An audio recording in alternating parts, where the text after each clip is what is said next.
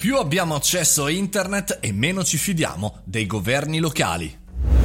Buongiorno e bentornati al caffettino, sono Mario Moroni e come ogni giorno alle 7.30 sul nostro podcast parliamo di tutto quello che ruota attorno al nostro mondo del business. Per oggi vorrei parlare non tanto di politica ma quanto di percezione della politica da quando ci sono i social media, da quando c'è internet in generale, perché il nuovo eh, studio tra Internet and Confidence in Government è uscito e ci dà questo chiaro eh, schema. Avere accesso a si- significa chiaramente avere a disposizione un universo di informazioni in continua crescita e quindi chiaramente cosa succede che a seconda di quanto tu eh, hai accesso a internet in un paese hai anche meno approvazione del governo, cioè più hai informazioni e meno sei confidente con la bontà dei tuoi governi. Sembra un dato controintuitivo, ovvero più informazioni hai e più dovresti essere tranquillo che il tuo governo, la miglior scelta che puoi fare, la facciano anche tutti gli altri. Però eh, i dati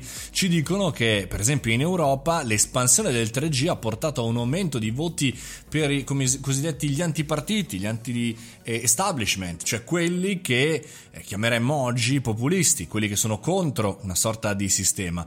Non ci sono stati invece degli effetti significativi sui voti dati dai partiti non populisti all'opposizione, ovvero l'effetto sembra riguardare proprio i partiti in maggioranza.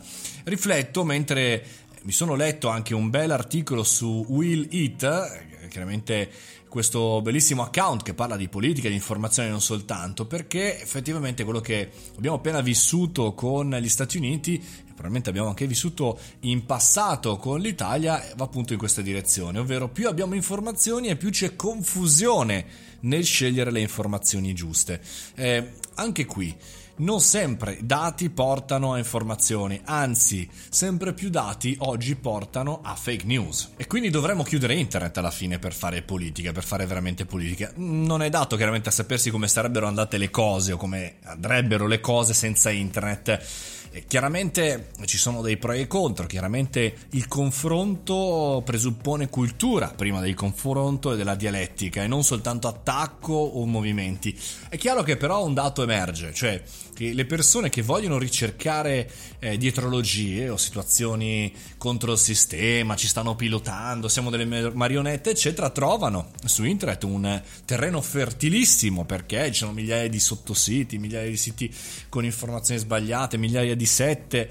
Eh, questo è un dato interessante. Quindi quello che dovremmo fare noi non è tanto solamente vietare quei siti che poi chiaramente riescono a essere ancora più interessanti se li vai a chiudere, ma lavorare sulla cultura delle persone, lavorare nell'accedere a tutti questi grandi libri che eh, così in maniera metaforica si trovano su internet. Cercare l'informazione e non soltanto cercare le librerie, lavorare sulla cultura delle persone e chiaramente anche degli imprenditori. E con questo concludiamo questa riflessione del martedì, il nostro caffettino. Ci possiamo ritrovare chiaramente dove? Su Telegram, Mario Moroni canale per farci una chiacchierata anche a fine giornata e poi chiaramente anche sul mio sito mariomoroni.it. Per tutti gli altri domani mattina 7.30 qui al caffettino.